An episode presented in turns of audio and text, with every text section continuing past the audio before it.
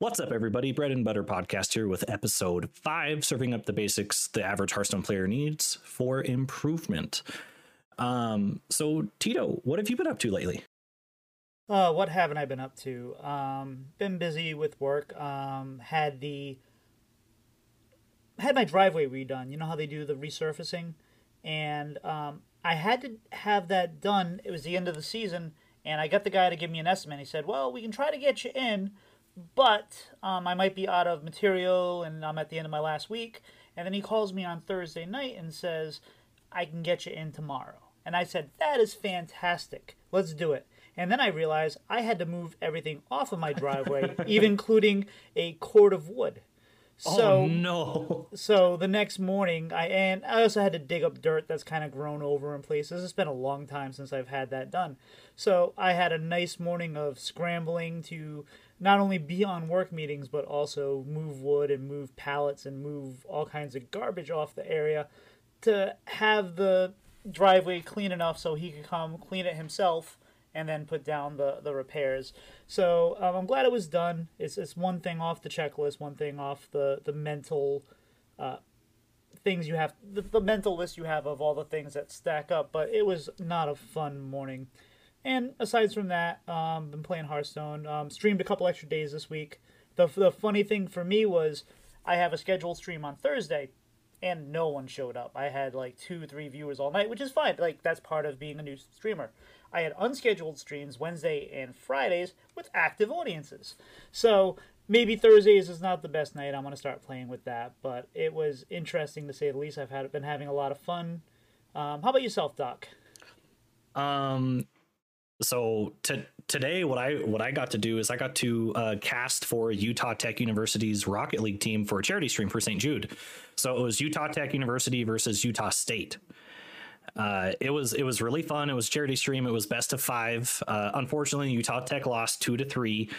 Game 1 did go. So a regular Rocket League game is 5 minutes. Game 1 had a 7.5-minute overtime. It was insane. It was a lot of fun. And right after the Rocket League match ended, we were already halfway to our goal. So that was really cool. Oh, fantastic. But a little birdie tells me that we have the man, the myth, the legend, fresh out of Blizzard jail, Steven Justiguy. How are you doing? I'm doing good, guys. How have you been? Doing pretty okay. What have you been up to lately? Too much, honestly. Trying to keep up with, day-to-day life, work, the stuff I normally have to do, and then sort of, we've piled on that because we're actually trying to gear up here in the next couple of months to sell everything I own, pack up everything we want to keep, and head to California so the kids can actually start going into work for once, which, that'll be a nice thing to finally get to. Nice. I mean, happy for you. Like, that's a cool opportunity because you've said before that you have only really stayed in like the greater Chicago area, correct? So this will be like your first adventure. I was born and raised. I've lived within the same 10-mile radius just about my entire life. So yeah, I mean, it's a nice area. My dad was a first generation immigrant who came to this country from Greece. And I've always sort of wondered, when you get into January and February every year in Chicago, why the heck he came here. I don't know.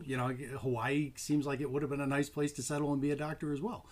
But for some reason we ended up here, which, you live your life and everything's going okay. And then sort of, different circumstances come up and different opportunities present themselves. And, even when you're as old as I am, apparently you can still sort of, decide what your third chapter of your life looks like, and if it's totally different than what you've been doing, that's pretty cool.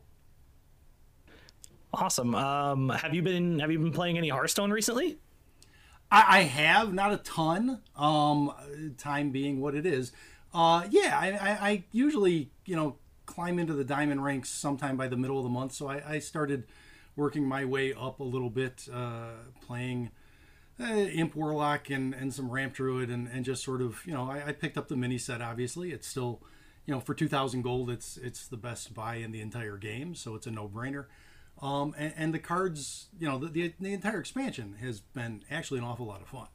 So, you know, I think the theming of it and sort of the way everybody's gotten into it and the different mystery things that they've put out there from the community has been an awful lot of fun. I think it's been a really engaging set. You wouldn't have any bias in that opinion either, though, would you? None whatsoever.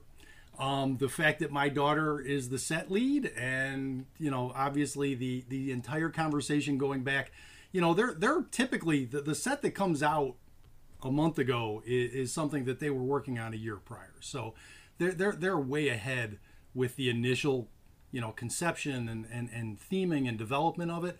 And then obviously they're tweaking things and doing final design stuff up until release. But this was a great idea. You know, Cora was really into, you know, the classic movie Clue and this sort of murder mystery theming that she's, you know, got an awful lot of novels that she reads. And I think, you know, just the idea was good. The fact that she turned it into something that actually produced such an amazing set was really remarkable. I agree. It's been very fantastic. The mini set, however, has been a little underwhelming as far as not theming. The interesting thing about the mini set, the actual cards themselves has been underwhelming as far as its effect on the meta. The theming, top notch. It's been the best mini set that they've themed wise. It would have been nicer to have a little bit more impact on the meta. I think there's a sort of a balance that I'm sure they're always keeping with, because when, you know, the last mini set that came out, you know, you have meta-defining cards that sort of change everything, and stuff's really OP when it first hits. And they certainly don't want to release things that way. And obviously, you know, patches are going to be coming sooner or later. But I think, you know, trying to find something that doesn't completely reinvent the game but feels fresh is really a difficult thing to do every time. They actually did that with the one free card they gave out before the set dropped in Renathal.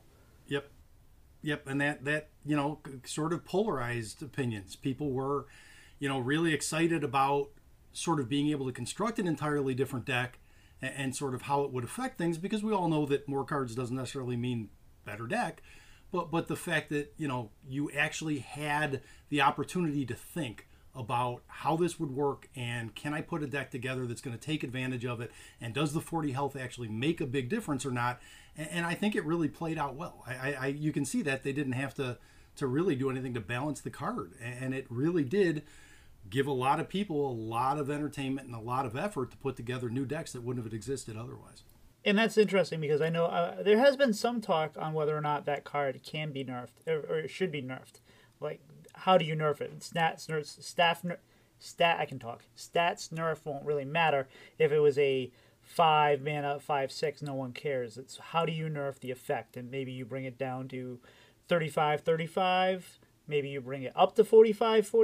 I mean, there's very different ways you could nerf it. I don't think they will, but I do think it will kind of get old over the next 3 or 4 sets, depending. Well, I think it's time will tell for the most part. I think if it was really unbalanced, you would have seen a reaction to it already at this point. I don't think that when you're climbing ladder that you're seeing, you know, yes, are you seeing XL decks frequently? Sure. But can you still play very competitive decks without the 40 deck limit, the 40 card limit, and actually still put together, you know, decks that you play and you don't even have to worry about constructing the new format type? Yeah, you can do that all the time, and I think that's what they care about. They don't want to see a disproportionate number of people playing the same decks. I think that's the key for them. They want to see variety, and that's, for me, as far as the game goes, I get bored easily of playing the same deck. Somebody who grinds and you know, there may be some top tier decks that they really enjoy playing. I'll play them for a while, but if I can't add some variety to it, if I can't, you know, 3-4 matches with one and I want to switch to something else. So for me, the best meta is when there's 6, 7, 8 different decks that may not all be the same tier, but as long as they're competitive and long as they're enjoyable to play, that for me is the most fun. I think in regards to a nerf for the card, I don't think it would be a nerf based on performance. I think it would be a nerf based on feels. I think it'll be a nerf where they say, enough is enough. We've seen too many of these. Aggro feels like it's having too hard of a time because all the other archetypes are able to stabilize enough. because of the extra health. So I don't think it would be a performance issue. I definitely think it would be a feels based down the road. We could ask Daniel Stormrage Sheldon about that, but I don't think we want to go down that rabbit hole right now. I will say, though, that I'm getting a little hungry. Maybe we should set the table, Doc. He likes bread and butter. He likes toast and jam.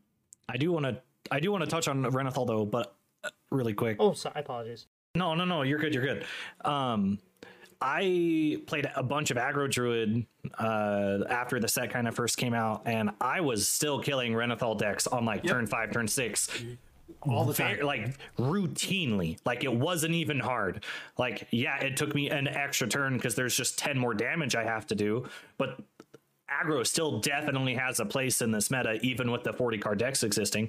Granted, border clears hurt a lot worse now because it's more of a comeback mechanic you have to overcome with that extra health existing, but it's still definitely doable. I personally don't think Renathal's too big of a problem just because aggro decks can get there. And then even a Renathal deck versus Renathal deck, like I was playing Beast Hunter versus some random XL Beast Druid on ladder the other day, and I still beat them on turn 8 with not having the best curve.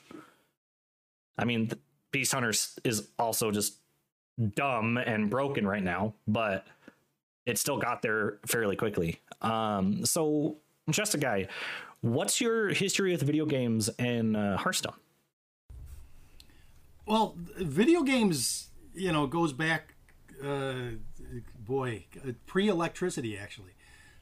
We played video games without electricity, which was a lot harder back in the day. But no, I mean, I started with, the evolution of gaming when I was a kid. We had Pong. I mean, literally had Pong. Actually, it was a knockoff. It was one of the ones that came out after Pong first hit. And, from there, it was sort of a matter of, evolving into the game systems that came out with the NES and the Sega Genesis and the Sega CD. And that's sort of, the pinnacle of my gaming childhood was, convincing my parents in 1982 that a high school kid needed a $3,500 computer system, which, boy, that was a hard sell. And, I pitched the whole college thing and everything I could do with it for school, and obviously never mentioned that I'd spend day after day playing, D&D Gold Box games. So, yeah, I mean, it was, that was a heck of a system. It had a, one color monitor, 2 5.25-inch floppy drives, no hard drive, because we're talking 1983 at this point. So, yeah, but that was where I really got into gaming. So you had to convince them that the Commodore 64 was a real pool of radiance. Yeah, no, that was a pit. That was a calculator at that point. So yeah, no, this was a genuine IBM PC, and I remember my first upgrade on this thing. I think I went from 64K RAM to like 256K RAM. So yeah, that was a big upgrade back in the day. So that was a lot of fun, but that thing had a permanent spot in my bedroom for years and years and years. So from there, I found a wayward path into being a business owner who, in 1996 opened up a software and computer store. And my dream was that I would spend endless days of playing games while people came in and, I sold them stuff and bought stuff. And apparently I was delusional, because what I've done for the last 26 years is work my butt off and having to learn how to actually do real work, fixing computers and building computers and selling equipment and doing networking and on-site service and remote service and everything else that goes along with it. So yeah, I thought I'd be, having fun and lazy, and no, that hasn't been the way it panned out. So when you play Hearthstone right now, what are the decks you cycle through?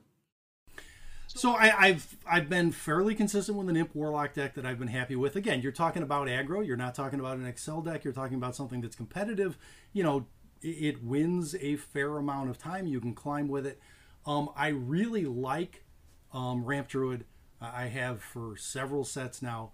It's not top tier, but I enjoy playing it. I have a good time with Goff. I like the feel of the deck. It doesn't. The decks that you really have to play perfectly are never going to be for me. I'm never going to be that high skill player. I play Hearthstone on my phone while the TV's going in the background. I rarely ever play sitting at a computer where I'm just focusing on it. It's more social. You know, at some point, my wife expects me to make an appearance. So it's easier to have something that you can do while you're also socializing and watching, you know, Virgin River or whatever shows she wants to put on. And being able to play Hearthstone at the same time is a pretty nice thing.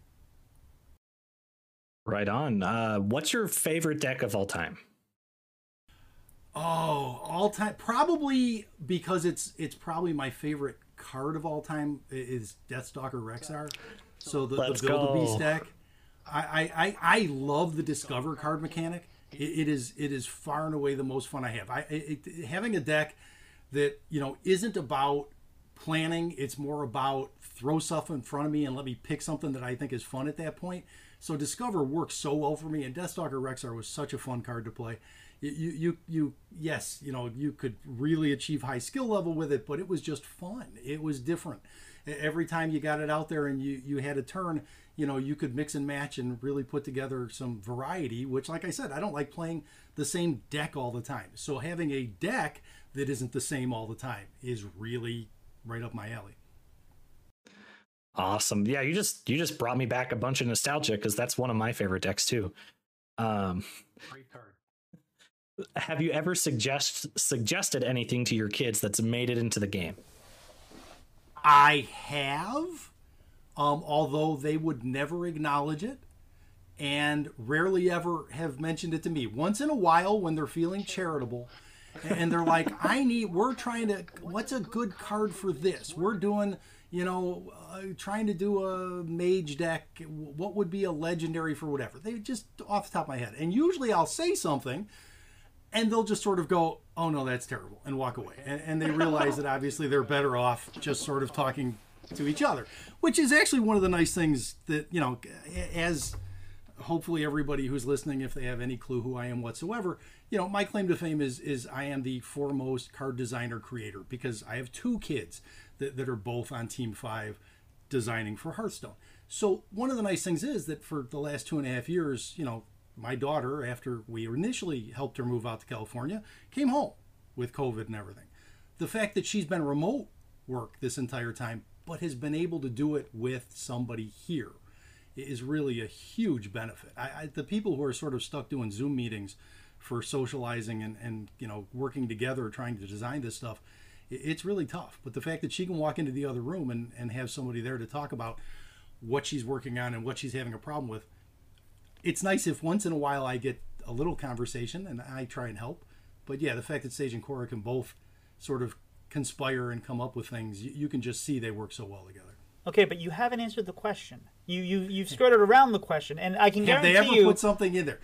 Yes, there are some cards that have, in some form, after they've modified certain things, have actually... I will not and cannot tell you any that I may have said, hey, what about this, that, or the other thing? But absolutely. I believe at one point I actually came up with a solid suggestion, and Cora looked at me and went, we can print that card. And I went, ooh, goody! I was good for once! I can guarantee you they don't listen to this podcast. No, they don't listen to anything I've ever done, ever. I have, what, half a dozen videos out there? The only reason that Cora saw my card reveal was because they threw it in front of her while she was doing an interview. So, yeah, otherwise, no, they don't pay attention. Why would they? They're kids. They're my kids. Well, that's not necessarily true. From what I've talked to you, they've actually watched something you've recently done, and that leads us into our next question, right, Doc? Yeah, so... Great segue, Tito. Nice. Really cut it in subtle. There. Subtle. Jessica, so you and Tito have started this new project called Watch This. What are your feelings about it? Stress, aggravation, idiocy. Doc feels the same thing because he has also worked with me on a different project. So you both have a shared experience here. I think. Doc, you and I can commiserate in getting sucked into doing something with Tito and realizing just how much more difficult it was going to be than you expected. So yeah, I think we are kindred spirits in that sense. I think it's actually, it's evolving into something that I think could be really, really good. The fact that I have such a steep learning curve in trying to figure out how to edit professionally is obviously a challenge. Conceptualizing things is not an issue. It's actually trying to turn out a finished product that, you know, I'm happy about. And it is decidedly different from anything that I've done up until now because, you know, my greatest fear is that, you know, if at any point I took myself too seriously and decided I was going to sit down and do a podcast trying to tell people how to really be better at Hearthstone, or I was going to do a stream trying to show how professional and top-notch all my moves are and give people tech tips, never going to happen. That's why I do stuff that's, you know, Hearthstone adjacent. It's designed to be sort of fun and maybe a little clever and maybe a little funny, but yeah, serious stuff like this is more important. There's more on the line. So I certainly want to make sure that what we put out, it does justice to the, you know, good job that Tito's putting out there with the interviews that he's doing with these subjects. Well, two things. One, Doc's the one that actually asked me to do a podcast, so I didn't rope him into anything. I self-inflicted kind of wounds. But two, what exactly is Watch This? Like, so you conceived an idea that I thought was really, really good. It was a way of trying to highlight and profile some of the lesser known content creators that are out there and give them, you know, a real quick, you know, short format, 2 minutes or so initially, and then sort of an extended cut that we're working on for the interview segments, something that can be consumed quickly, that gives them a chance to sort of just answer the really main questions, which are, who are you, what do you do, and why should we watch? And I think there's so many talented individuals out there that don't get the eyes that they should, that don't get the ears that they should, whether they're streaming, whether they've got a podcast, whether they're, you know, just trying to put together videos and stuff and find a following and find an audience. There's really too many to pick from. And the fact that, you know, Tito is so plugged into so many of them, it's really nice to be able to sort of, you know, take a look at them, become familiar with them, and give them, you know, whatever we can try to do. The goal here is to put something together that's professional and represents them well and looks good. And then we can try and leverage it with, you know, the community team and other, you know, content creators that have a bigger platform than we do, and try and give them the audience that they really deserve. And we're not just focused on Hearthstone. We are initially, because that's our bread and butter, so to speak. But we are looking to look into WoW and any other games. If someone's making content and they're trying to find a community, my vision kind of came from, I personally want to get into content creation, and this was going to be my solo project because I had the project with you here with the podcast. I've been starting to stream, and I'm like, well, I want to do something, and along with this podcast, like it's like Steve just said, it'd be crazy to try to teach people how to play Hearthstone, and that's what we've done, because I don't think a lot of people do that specifically. Like Coin Concede will do that. Like they just had a great episode that covers half the stuff that we cover in our show. However, like that's not always their focus. Their focus is news. Their focus is esports. Their focus is, hey, how do you play this deck? And my thought was the general improvement. So I thought that was interesting, and that's kind of where we went there. But the solo project I was going to do, and then I thought, hey, I went to Justin Guy because he had already had some edit experience that we've seen in some of the videos he's done, and I'm always talking to him about my ideas and stuff like that. So I came to him, I was like, hey, this is what I want to do. Like, I'm a small content creator and I'm trying to get my name out there, and it is hard. It is hard to get started in a saturated market doing anything. So like, I also don't want to just have gameplay videos, because everyone does that, and some people do it well, some people don't do it well, but that's just out there all the time. So what can we do to fit into this?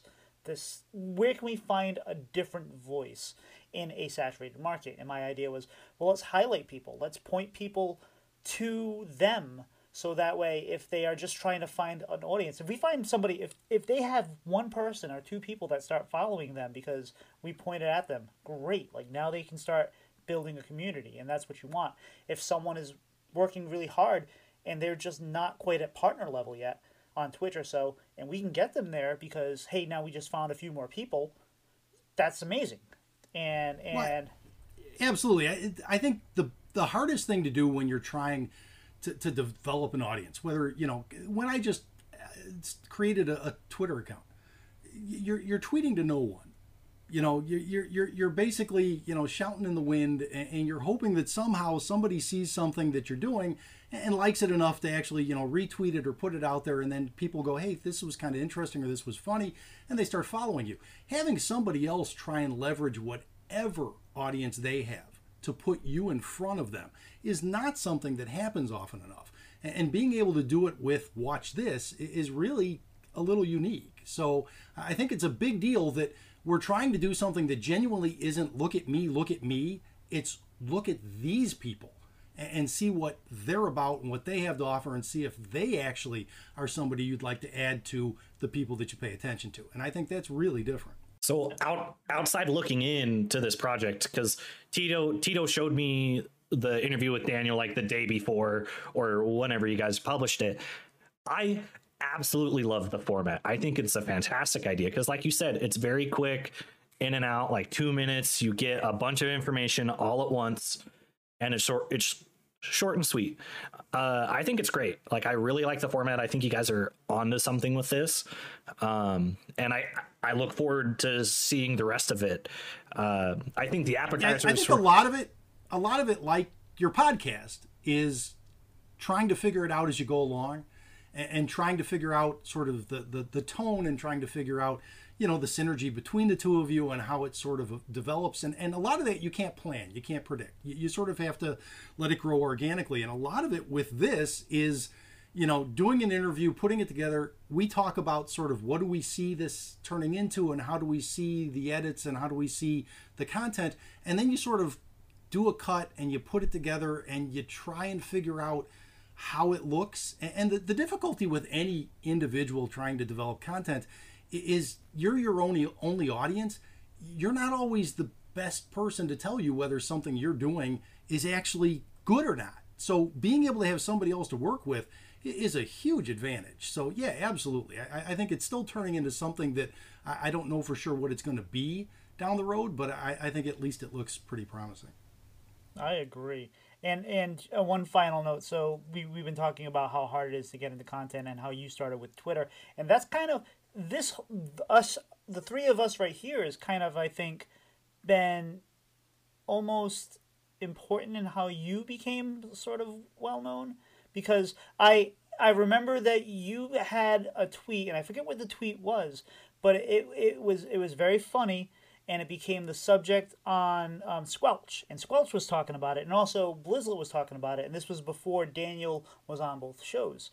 And I remember that we started really loving the, oh, it's just a guy, he's funny and all that. And so when I was helping Doc do the 200th episode for Blizzlet, we asked you to be on it, mostly off of the notoriety of you being on that Squelch episode, or not being on it, but being talked about on it. And it was funny. I was like, oh, this would be perfect because we've been laughing about this. And then you did that. Sure. Video with let's Cora. Be honest. Let's be honest here. I was asked to do the 200th episode of podcast because it was a way of getting to Cora so that Cora would do the 200th episode. Actually, no, not at all. The reason might not have been the only reason, but the reason that I have anybody who listens to anything I say, at least initially, hopefully they've actually developed some fondness for me and my story, and I'm a little different than the average person that's out there talking about any of this, but it's because my absolute sponging association with my kids. You're actually wrong on this one, and I would agree for me. I would agree with you in theory. I had the tweet. The tweet you're talking about was my leaking the kids' schedule. No. This was well before that. This was before you were on any of the episodes. And I had asked you to be on and Cora to be on separately. Like, it had nothing to do with each other. And I had been working with Cora. Cora's like, oh, yeah, I'd love to do it. And she's like, oh, I'm running behind and all this. And you were like, hey, yeah, I'll get you something. And then Cora said, hey, Cora came to me and said, hey, do you mind if we just, me and my dad, knock this out together? 2 birds, 1 stone. I said, that would be amazing. And what you guys gave us was amazing. It was pure gold. We did not tie you together on that. In fact, I had you as separate entities. And then once you were on that, within like a couple weeks, you were on an episode of, I believe, Blizzlet first, I think, and then Squelch, And as during that, you also started building up your Twitch profile? I've never been on Squelch. They've never invited me on. I've been on Blizzlet twice. Okay. Daniel has asked me there. If it was something, if you guys actually paid attention to me earlier than I expected, then that's nice to hear. Because honest to God, in the early days, everything I did was sort of tied to Hearthstone because of when Cora wants to play online and we go back and forth with the dad quit bothering me and Cora, come on, let's joke a little. It can be pretty funny. And it does definitely have, obviously some background behind it. But yeah, early days, I used to post, just odd things about, I did a fake job interview that I did. With Blizzard trying to get, which unfortunately the actual applications I've presented weren't fake, but unfortunately I do believe they discriminate against the elderly, and that's just a fact. I attempted to apply as a senior designer, not a senior level designer, a senior age designer, who I absolutely think they still need to try and address that demographic. I think AARP members like myself are not fervent enough Hearthstone fans, and they should actually look to take advantage. Look, we're retired. We have money. We have the ability to buy runestones that not everybody out there does. So maybe you want to actually attempt to market to us a little bit more. So a senior designer who actually understands these people better would be a great hire on their part. Somebody who understands that you need to make the rope longer if you're age verified over a certain age. These kinds of things that they haven't addressed. That was the stuff I originally started putting out. So I didn't know that anybody was paying attention to me. And obviously when my kids did, usually it was just to yell at me. So. And actually, Doc, you might not know this, but Steven here, he is the founder of AARP against AAPM. Good one. But honestly, I thought you were hilarious from like the first tweet I saw of yours. And so I was like, yeah, I'll follow this guy. He's pretty funny. Like, yeah, no, it's been great just to see all the shenanigans you've done and being in Blizzard jail adjacent often. I got in trouble for doing an actual video bit, the photo album that I temporarily put out. Because I did a disclaimer at the beginning and had actually said, while the Chicago campus is not entirely real. And apparently that wasn't enough of a disclaimer. So, yeah, I you know what? The employees, I know for a fact, the employees with Blizzard on the Hearthstone team refer to my house as the Chicago campus. That's awesome. So none of that is made up anymore. So yeah, it's always been a fine line to have a little fun, to joke. Not everybody knows when you're not being serious, even when you try to make it completely obvious that you're not being serious. So I have had, I did the one video about how to tell when I'm not being serious, because I've had people over the years get really angry and call me just awful names. When Sage got hired on the team, I remember putting out a tweet saying that if you wanted a card named after somebody, yeah, go ahead and let me know, DM me, because for a price I'll take care of it for you. And I had another Blizzard employee on a different team actually call me a piece of, because he thought I was serious, I was apparently using my influence to get cards named after, like, your kid. We can get your niece. We can get a card named after her if you just, toss me a couple of bucks. We'll work something out. Yeah, I thought it was so obviously satirical, and it apparently wasn't for everybody. So, well, you even had somebody come after you on your schedule that you put out, which had one line, which was rolling around in the room full of money.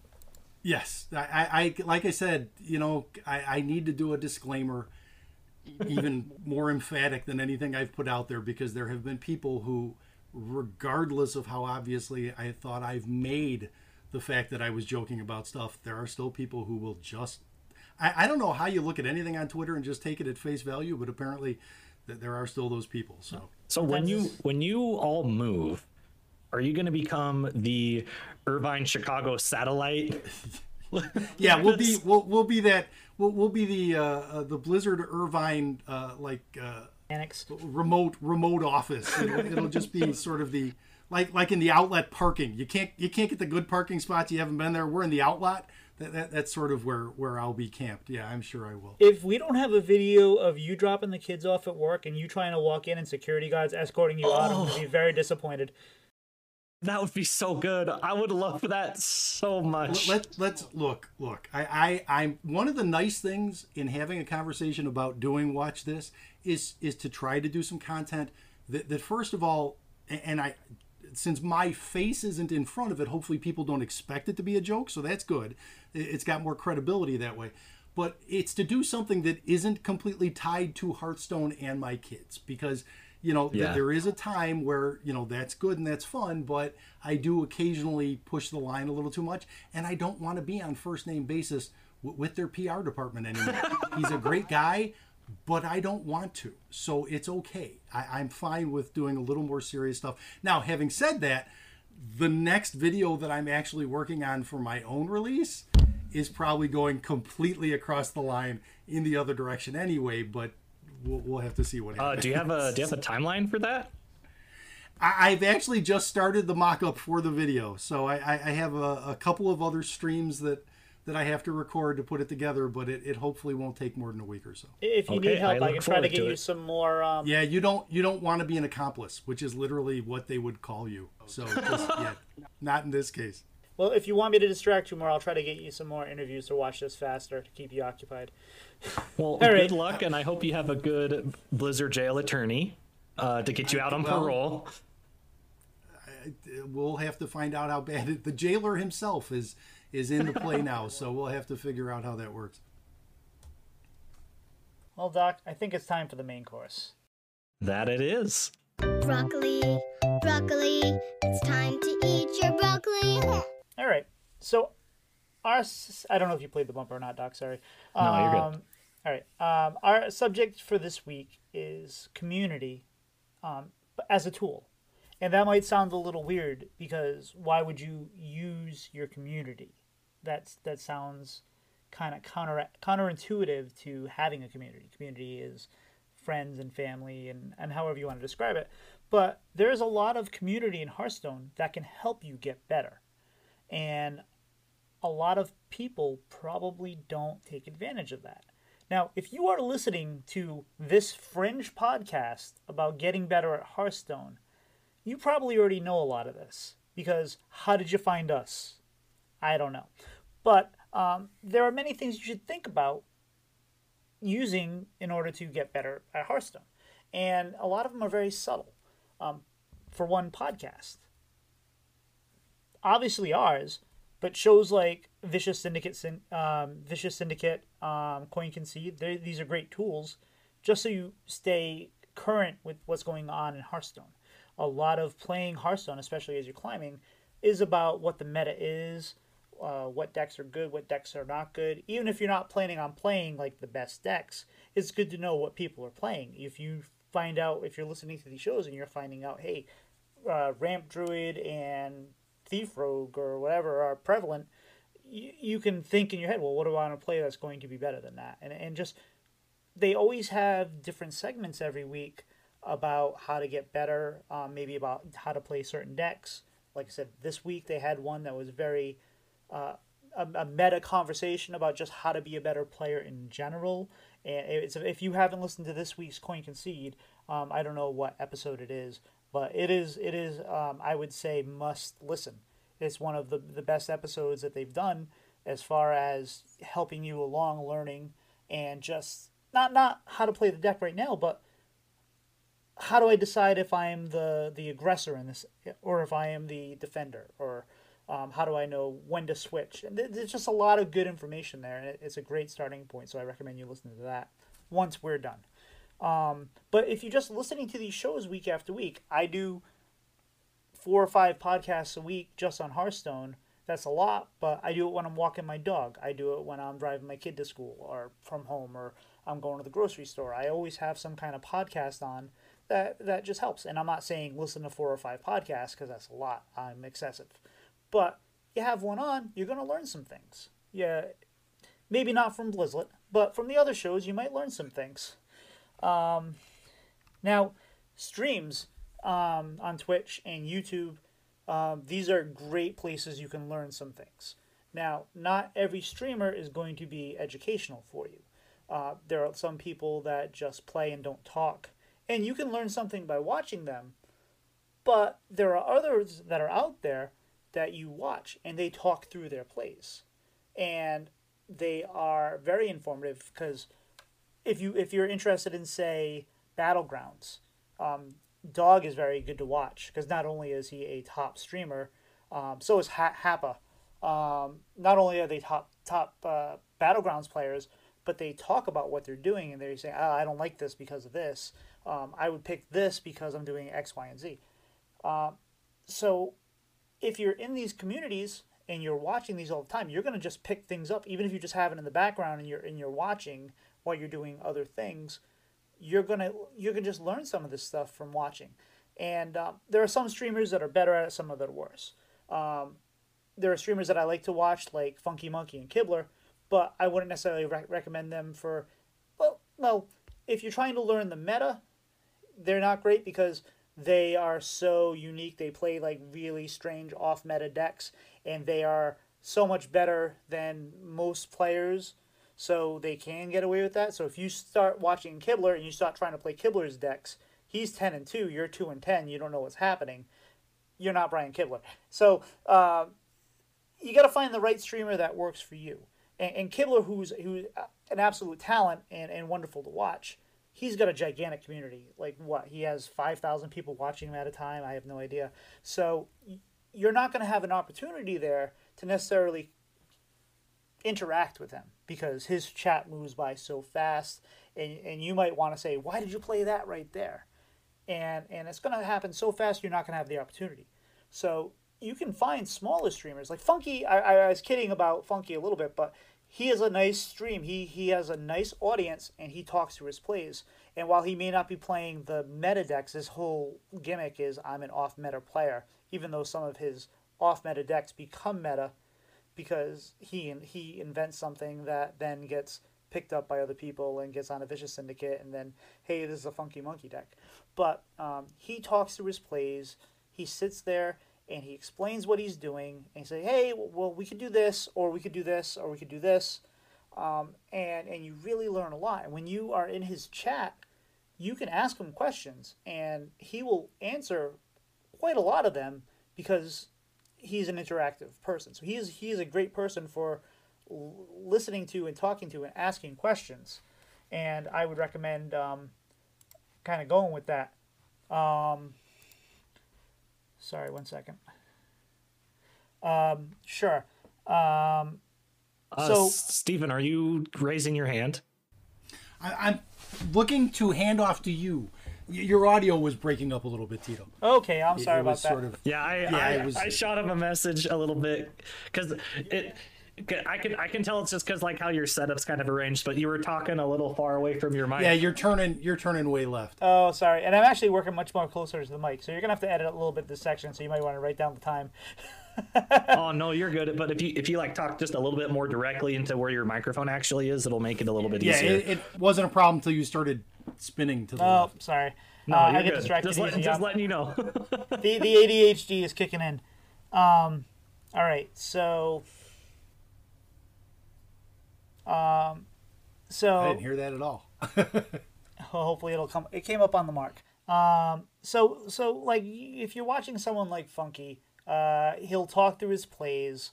He'll answer questions. So if you're wondering why didn't you play this, and then he'll answer. He'll say, well, if I played that, then this might have happened, and this was the better play. In fact, I had a deck that I had created that was not a good deck. It was a boar hunter that I was trying to rely on Ickman to get us some extra boars at the end because you're jamming 3/3 boars back into your deck, and I thought it was fun. I didn't think it was good, but it was fun. But I submitted it to his he plays viewer deck sometimes, and we went 2-1 with it because he's a good pilot, and you can actually just learn by watching him. So definitely find streamers that work for you. I typically like the positive streamers, the ones that aren't hating on the game all the time and complaining, oh, they made runestones. Now that's a big audience. that's a big audience to be the negative toxic streamer. There's a lot of them out there with an awful lot. So, and I think that's a point though, is it depends on what you're looking for. Absolutely. You know, obviously if you're looking to improve at the game, the community, and there's an awful lot of resources out there that can give you exactly that. But a lot of it depends on time. A lot of it depends on your interest. Doc, I don't know what you typically sort of look to consume, but usually it's based on, you know, what you find fun first, what you find entertaining to watch, and then if you get the education and the tips along with it, and that's sort of part of what you're looking to incorporate into your game, then that's great. Yeah, so unfortunately for me, the source of Hearthstone education that was my bread and butter, for lack of a better term, when I first started playing, was Trump SC, because he would do these deck guide videos. Like, I actually misheard Face Hunter as Phase Hunter, and so for the longest time, because it took me a long time to find an active Hearthstone community, I had a Phase Hunter deck named Phase Hunter, and I would just like watch all of Trump SC's videos to learn these different decks, because back in the day, Trump still is a very good player, but back in the day I feel like he was a little bit better because he spent more time playing the game. But now I mostly watch Salissa, Dog, and Crypt. And as far as like standard content, sometimes I'll watch Regis when he plays, like he uploads like his 3-hour VODs, but I consume more BG's content. And then when I play ranked, it's just whatever Ridiculous Hat recommends. And if you just watch, and I would recommend more than just one streamer too, because if you just watch Trump SC, you're going to really know how to play for value. But that's not the only way to play. And you may not get exposed to some other ideas, and it's good to mix it up. So having different voices that you listen to will help a lot. And also, like, don't be afraid to ask questions. Like you said, don't be afraid to ask questions in chat, because you're engaging with them. That's the entire reason most people stream, is to engage with a community and to build a community. And yeah, that's how they do it. You mentioned the community as a resource, and it's the streams and it's the podcasts, you know, which, you know, again, it depends on time and interest. You know, some of them are entertainment. Squelch and Blizzlet are fun to listen to. You know, it's comfortable to listen to them once you get used to the people and the format, and it's entertaining, and they do toss in a little bit of education and everything along with it. BlisterGuy is fantastic. When it comes to, if you've got 25 minutes and you want to listen to someone who knows the game and who knows how to play it, and he can talk about it in a way that will make you understand exactly what he saw, what he looked at, what he made choices for, it's just fantastic. And, you know, the accent doesn't hurt, and it's entertaining to watch him, you know, to listen to him summarize something that, you know, it makes me feel bad at the same time, because while I'm listening to him talk about the game, I realize there is zero possibility ever in my entire life, no matter how much time and effort I put into learning the game and understanding it, that I could talk for 25 minutes as comprehensively and intelligently as he can about the game. So it's nice to have that resource to listen to and get an idea, and it's entertaining at the same time, which I think is the key. You know, education is great, but, you know, a film strip talking about the causes of World War II is educational. It doesn't mean that you're necessarily going to want to watch it when you have free time. So it's got to be a little bit of both. Right. And that's why you want to watch a bunch of different streams and listen to a bunch of different podcasts and find one that works for you. And I only said, I was talking about the positive streamers. BlisterGuy is probably the most positive person out there in the community. He's so disgustingly nice. It's just awful. In fact, and his children are adorable, and his video content is just so cute. I can't stand it. In fact, my kids will not do video with me. That's the biggest. He cheats. He cheats. He does not actually get the card reveals. The card reveals go to his daughter every expansion, and he's just along for the ride. But he doesn't get criticized for piggybacking along with his daughter's success like I do. And my daughter won't do a card reveal with me. Won't even give me a card reveal for her expansion set. That was hurtful. And to say what you're saying about BlisterGuy, and just one last thing on him before we move on to the next one. He has these shorts that he's doing now, which is like his current week in Hearthstone, and there's good Ray and there's bad Ray, and bad Ray is barely bad. Like, he's just a little snarky. It's not even, like that bad. He's, like, even when he's trying to be bad, he's still, like, very polite and nice. And it's very wholesome content. It is. It is. So another option you can use, Doc brought up, with some VODs for YouTube. And the videos there you can find. If you're trying to learn something about a deck, someone's done a video for it. 12 people have done videos for it. And they're talking through these plays. So find the people you like. Watch the videos. They'll talk. They're not, I mean, it's hard to watch. You're not going to watch videos all day, every day. A lot of the gameplay videos take a long time. They're 20 minutes, 30 minutes, and all that. So you don't have that kind of investment. No one does. But you can find the people you like and find the decks you like and sit down and watch them play a game or watch 2 or 3 games, and you will learn something. You will find out, oh, hey, I should be tempoing this out, or I should be not trading as much as I am, or I should be doing whatever. So YouTubes and VODs are great. You can even find them directly from the HS Replay site for the decks you're looking for. So utilize that as an opportunity. I would not recommend just the guys. I would recommend them for entertainment, but not for learning. Discord and Twitter is great. Twitter, not so much for the learning, but for finding the people to follow. You will always see people posting, hey, this is a #1 deck that made Legend. That means they played 3 games for it. It's usually, if someone says this is a #1 Legend deck, it's bait. It usually is that someone just was able to get a screenshot because they are a world-class player that could play any deck and get it to Legend, and those get clicks. But you want to find the communities that are right for you, and you'll hear us insistently. We've already talked about Squelch and Blizzlet many times in this podcast, and we will continue to talk about them because we are actively involved in their communities, and they are great places to be. Coin Concede is a fantastic community, and one of the things you'll hear us talk about, Ridiculous Hat, because everybody talks about Ridiculous Hat because Ridiculous Hat is everywhere.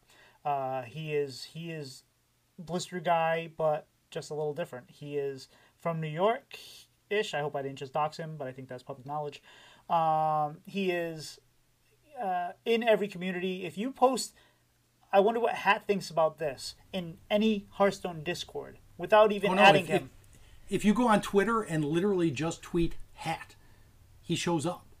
It's that frightening how plugged in he is to anything that you might act. And he's the nicest guy when it comes to answering a question, providing support. You know, and that's why you mentioned the Discords. Joining a Discord is probably something that the average person isn't really considering doing because it seems like sort of an odd commitment. They'll watch a video, they'll listen to a podcast. You can do that and still sort of, you know, stay on your side. But joining the Discords and becoming engaged and actually interacting with these people is easy to do. And they are so welcoming and so nice and so supportive. It's just really the biggest thing that surprised me about the community as a whole from when I got in. You know, Doc, you talking about how you saw something I posted and thought it was really funny and thought it would be fun to follow and liked it.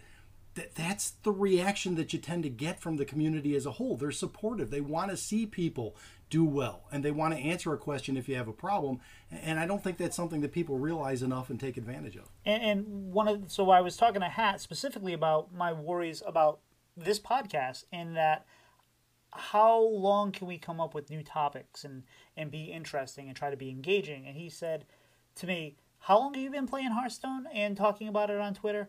I said, probably since about 2014. And we don't run out of things to talk about. We're always talking about Hearthstone. And that's true. It's if you go into these Discords, even if you don't want to be engaged, even if you don't want to talk to anybody, if you're not looking to become socially active at this point, if you're in these Discords, you can just follow along the chatter. People are talking. People want to talk about Hearthstone in these places. So it is just step one, get into Discord. Even if you're not comfortable, read things. It's an open forum for the most part where people are talking all kinds of things, mostly Hearthstone. But there people can talk about goals, what decks, what cards, thoughts about nerfs, buffs, how to counter certain things. And it's a great place to post replays. Almost every Discord that I'm a part of has a place to post replays. And don't be shy if you lost. We've all lost. We've all missed lethal. We've all can't figure out how to beat one deck with another deck, post your replays, and almost guaranteed people are going to look at it and say, hey, why didn't you, or you could have played this here and done this, and actually you didn't lose the game on turn 10, you lost the game on turn 5 when you decided to not do this. And don't, one thing with that is, like, don't be defensive. Like, we're here to learn, we're here to help each other, so don't be like, well, no, I did that because of this, that, and the other. Listen to what people are telling you, because they're helping you. And even if you don't necessarily agree with where they're coming from, think about it, because they probably have been in the same positions and they have a different point of view. And the last thing, once you're in these communities, co-oping is a fantastic way to learn the game, because what you can do is you can get in a voice chat and you can just get in a channel with somebody and you can just start playing. And when you're playing these games, you're talking out like, okay, turn, don't just talk about your current turn, but you can be like, okay, we do this, we're going to set up for this, we're expecting them to do that. And just having that conversation, you're going to not necessarily play a card in 10 seconds and click end and move on. Doc, what's up? So I will say I did a science experiment during this podcast. So at 9:44 my time, without tweeting him, I said, our hat's ridiculous. 3 minutes later, Ridiculous Hat liked it. He's slow. That's a delay for him. I know, usually it's busy. Seconds. He must have been driving or something at that time. There was this thing they had off the Hearthstone channel last week or the beginning of this week that was tweet. It's National Podcast Day at your favorite podcast hosts. And I'm sure his phone was just buzzing every 20 seconds because he's out there and he's on every podcast. It's great. But anyway, just some final thoughts. Again, while using quote unquote using your community, it might sound have a funny sound to it. It's there for a reason. We all love Hearthstone. Even if people, all they do is complain about Hearthstone, they're still playing. They still love the game. So get involved in communities. Use the resources that are available. If you don't know what resources you should be using, if you're in a community, you can ask, and someone's going to try to help you. Doc, I talked a lot. We all had some nice conversation. I think I'm getting a little full, though. How about some dessert? Yeah. So I want to start dessert with our favorite Hearthstone community moment or memories. I'll go first so that it gives you two some time to think, because I know this isn't on the show notes at all. So recording the Blizzlet 100 and 200 episode milestone videos. It started off just because I really like Blizzlet, and 100 is a really big number to do something that's 2 years of consistency. And then 200 came around, and that's even more. And it was just fun to get people involved. And I reached out to everyone in the Blizzlet Discord, asking them if they wanted to send me like a 2-minute testimonial, what Blizzlet meant to them, and a favorite moment. And communities are fun, and they're what you make of it. Like you can be a part, like you can be in all these Discord servers, but if all you do is lurk, which I'm guilty for some of the servers I'm in, like you're in there, but you're just you're the wallflower, and there's so much to experience. So I'm trying to get more active in like the Squelch Discord and get active in the Coin Concede Discord, because I'm very active in the Blizzlet Discord, but I'm trying to move that to the other places just because communities are great, and it's just a great way to make friends with people that have the same interests as you. And then you get to learn more about these faces you see on the internet, on Twitter, these avatars you get to see on Discord and everything. So that's mine. So Blizzlet 100 and 200 episode specials. Yeah, it's not even just about the game Hearthstone. Like I know right now over in Squelch, a few people, Gator, Mad at Arms, Dano, they've really been finding the itch for Fall Guy. And now multiple times a night, they just have people they play Fall Guy with. And that's great. It's like, it doesn't even have to be about whatever game you're talking about. You're going to find new games. You're going to find people to play with. You're going to find things to do if that's what you're looking for. So that's great. How about you, Steve? You got any thoughts on favorite community moment? Yeah, you know what? There's been a few in general, like I mentioned, talking about how honestly over all the time that I've sort of been involved and sort of turned up on the community scene and had anything to do with any of this, how supportive they were was really a surprise for me. And it, not to sound too cynical, but you know, you sort of go through life and you don't tend to find groups of people who don't know you. You know, they don't really know you. They just sort of know of you a little and a little interactions, who are genuinely so decent and so nice and so supportive. And I can remember the first time, honestly, that I think it was Ben Heathstone, who doesn't have the R in his tag, who was just so kind and so supportive. And I remember DMing him just the most heartfelt message saying, you know, thank you so much for the support and for, you know, reposting my stuff and making such nice comments, because honestly, the stuff that I put out could have been taken just, you know, I you know what, at one point I actually went to Reddit and reposted something in the early days that I'd gotten such a nice reception on Twitter with, and it was absolutely flamed and called cringe, and I just went, oh, I don't think I'm going to go to Reddit anymore. That doesn't seem like what I want. And Twitter was such a difference, and the community was so nice. And I just remember saying to Ben, you know, how kind it was and how nice it was, because honestly, in the early days, if somebody had given me that sort of negative cringe, get out of here, what the heck, I would have just sort of faded away, because I wouldn't have kept putting anything out there, because I wouldn't have felt comfortable doing it. And instead, it was the opposite. And that really was a surprise, and honestly, it was not what I came to expect of sort of society in general. So getting used to it and expecting nicer things and expecting decency from people, as silly as it sounds not to, is sort of, you harden yourself a little bit in life. But the community is there, and it's there to sort of hold you up when you need it, and that's really saying a lot. That was cringe, Steve. No, I'm just kidding. Thanks. That's okay too.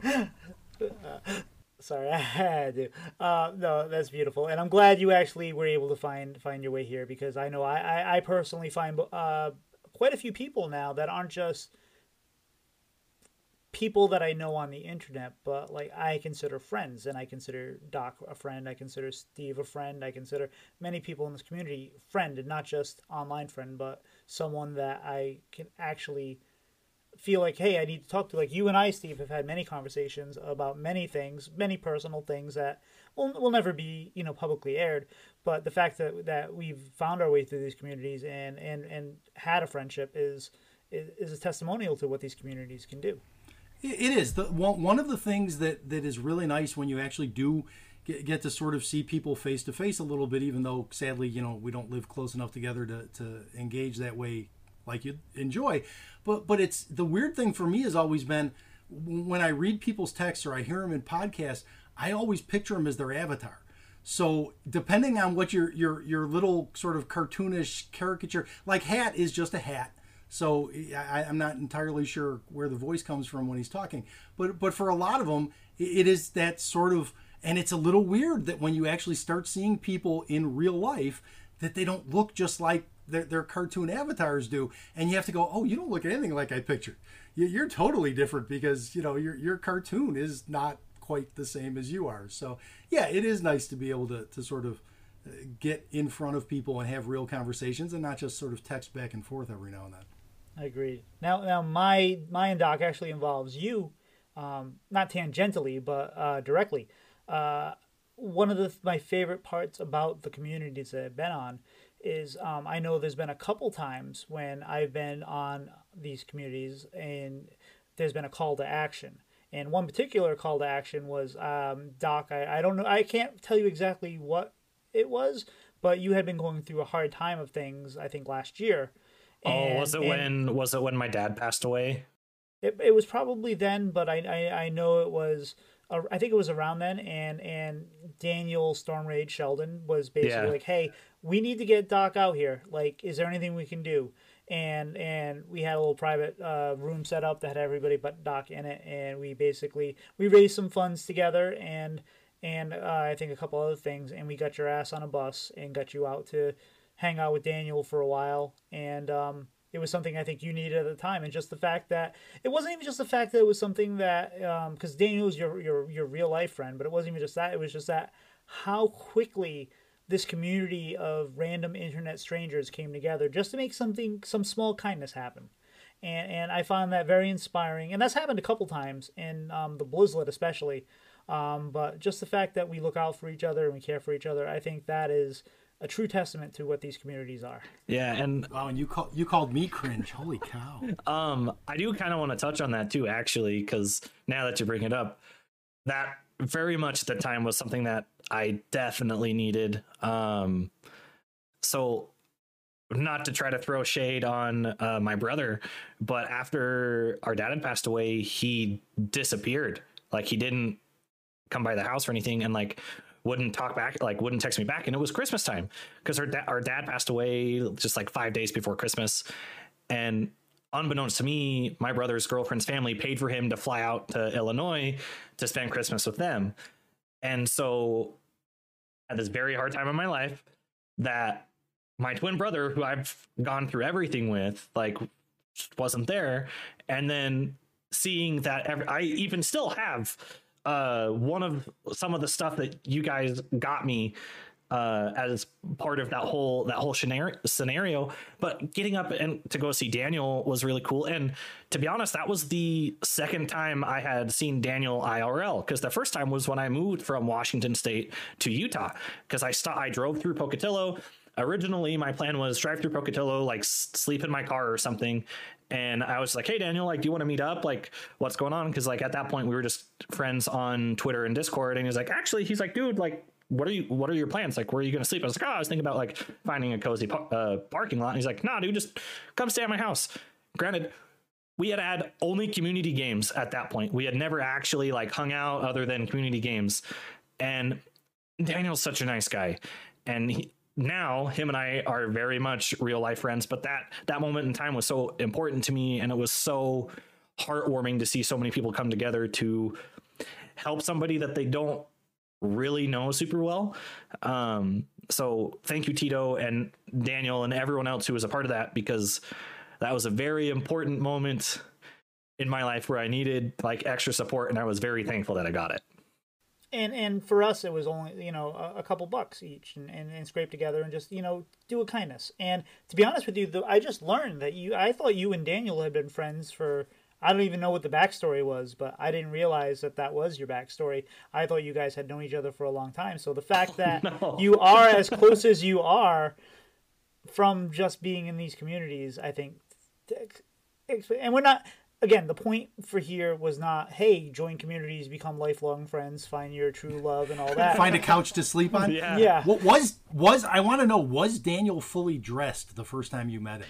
Yes. So oh, thank God. So actually, they were recording an episode of Blizzlet the night that I was moving, and I was moving there. It was like March. It was the beginning of March because I had to work on March 13th, which was like a Saturday. And so I ended up staying on basically a whim, like 2 days, like 3 nights and 2 days at Daniel's house. And unfortunately, when I was driving, I didn't account for the time change because I was going to roughly be there when they were recording the show.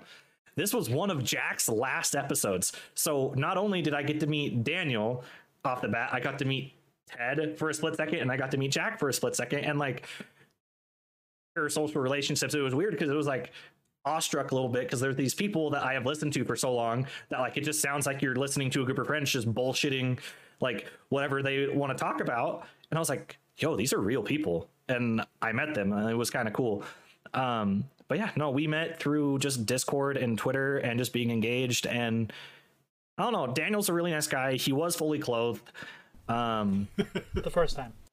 Yeah, I think I've seen him shirtless a couple times, but like that's like the most it is. And like even when we went on, Daniel and I went on vacation together this last summer, and he was clothed the entire time. So I couldn't say I've seen he wasn't naked like he likes to be, but he only seems to take theatrical roles that are fully naked. I think he demands that they rewrite the part so that he doesn't have to wear clothes. So I mean, if that works for you, that's great. And I definitely want to come back to this conversation at some point because we will have an episode probably on parasocial relationships in these communities, which is, I think, an interesting topic. Anyway, go ahead, Doc. The time has come for this cookie! Steven, where can people find you if they want to find you? They don't, but if they wanted to, I'm usually, if you head down the hallway, Cora's bedroom's on the right, mine's on the left. If you're talking in a social matter, basically, you can find me on Twitter at JustAGuy66. I do have a YouTube channel that you can hunt down my one card reveal and half a dozen or so other mildly entertaining videos. You can find my Facebook page if you'd like to actually read some quality content about a small business owner ranting to nobody over the last couple of years. My Facebook account is there with my business, which is Computer Greeks. Terrible pun name that is. I love my Thoughts for Thursday has actually been one of the better things that I've ever done over the last several years. I think I get one out about once a month. So, but yeah, I'm there. You can call me. My phone number is Oh, you don't want like, the specific contact info? Okay, that's fine then. Well, we can go with Twitter. You can hit me up there. And I've actually bought a computer from Computer Greek, so I will. He has. I will testament, and I believe it or not, I've actually paid the bill. He has. No denying. Tito, where can people find you? Well, you can find me streaming on Twitch, usually on Mondays and Thursdays, although I'm thinking about switching it up as part of our earlier conversation. But you can find me on Twitter and Twitch at Tito Santana HS. You can also, as you heard, find us at... we've actually started the Watch This under the umbrella of the idea of a company for future productions. We call it Be Good Productions or Be Good Studios, something like that. Studios, Be Good Studios. But B as in B-E-A, like the corgi that they own. So it's a very cute little icon and logo, and that. I put. It's gonna be sad when years from now you look back and we have two episodes. It's gonna be just awful. Well, we'll make that. It is one more than my driving to work podcast, so at least I've accomplished number 2 in some format. Well, we have number 3 and 4 in the works, so we're getting there. But yeah, I do have some of my own Hearthstone Twitter, Hearthstone YouTube content out there. I've started a program. I think I mentioned this once called This Week in Hearthstone, where I give you some very basic news. Hopefully, it's a little funny. It's not too serious. We're gonna try to do a review of the Masters Tour this week, and I appreciate anyone checking that out. It's more just fun for me because I work with Doc and Steve here, and once we're done, they both do the editing on the projects that we work on, and I'm trying not to be a pain in their butts while I'm letting them do whatever work they have to do. So, and I'm not saying I'm successful at not being a pain in the butt, but I'm just saying that I try not to be. But in order to not have these idle hands saying, "Hey, how are things?" I needed something else, so I started doing something else, and I'm having fun with it, and that's all we can do. So Doc, how about you? Where can people find you? Yeah, you can find me on Twitter and Twitch at Doc McButt. You can also find me. I think this is gonna be the first time we plug this. We have a Discord server for Bread and Butter. If you want the link to that, please feel free to message Tito or I or the Bread and Butter Twitter, and we'd be more than happy to get you in our community because communities are great. You can also email the show directly at breadinbutter, N as in the letter, hs@gmail.com. Steven, do you have anybody you would like to thank today or shout out? Oh, goodness. There's so many people out there to thank. Honestly, if we go back to sort of the origination of this, like we touched on earlier, I would thank both of you. As much as people might doubt my sincerity, I am completely sincere, because if you guys hadn't reached out to me to do that Blizzlet 200th take that I did with Cora and put that out where people saw me for the first time and sort of got an idea of sort of the dumb sense of humor I try and portray, I would not have. I mean, immediately after that, I put that out there, and Daniel Stormrage reached out to me and he's like, "Dude, I'm gonna be your friend," and I'm like, okay, that sounds a little odd, but if you say so, strange person, I don't know. And I went on Blizzlet and obviously found what you guys knew already, which was what a great group of people that are just sincerely decent in real life. And you know, it's sad that sort of I made it this long in my life before I actually got plugged into a community that was this positive and this decent. So yeah, I would say thanks to you guys, because if you hadn't put that together and Tito hadn't reached out and got me to sort of, you know, do this and sort of push me into getting Cora to go along with it, and then for whatever reason I came up with the Limp Bizkit pod race bit, and that sort of. And apparently the funniest thing wasn't even that. It was the Artifact shirt that I wore for the video.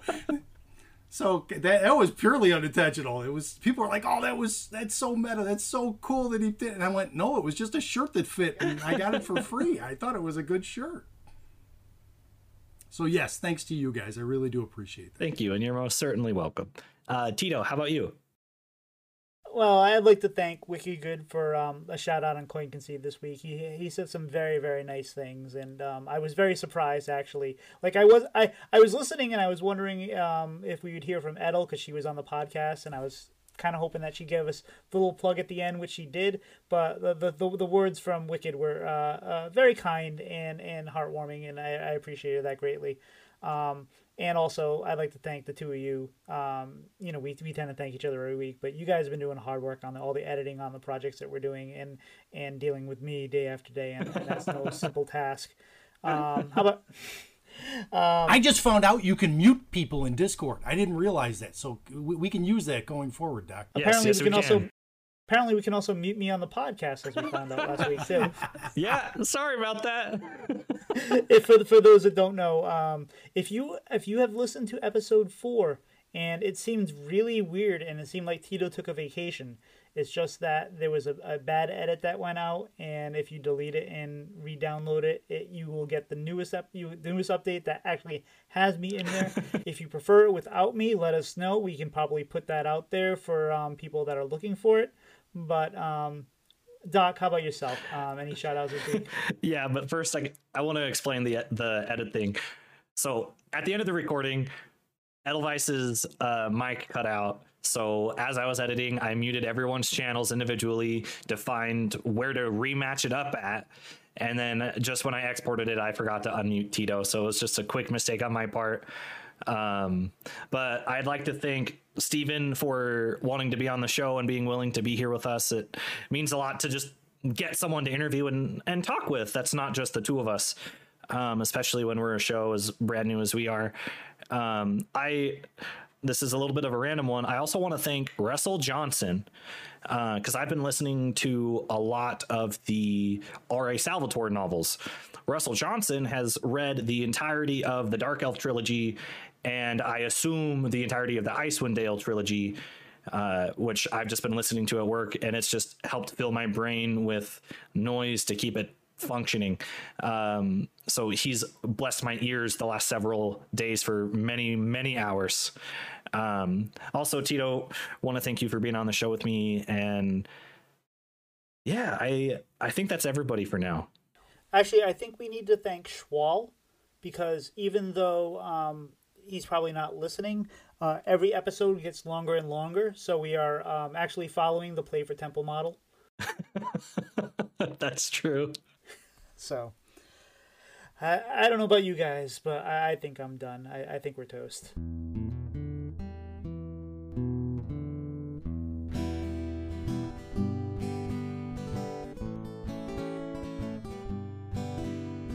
Slide two brothers meet one another when they slide up to the mic. Sit, come, listen, maybe change your position. What they say could be right. Got a lesson, a small confession, opinions out of sight. It's bread and butter with one another. Let's start up that recording light.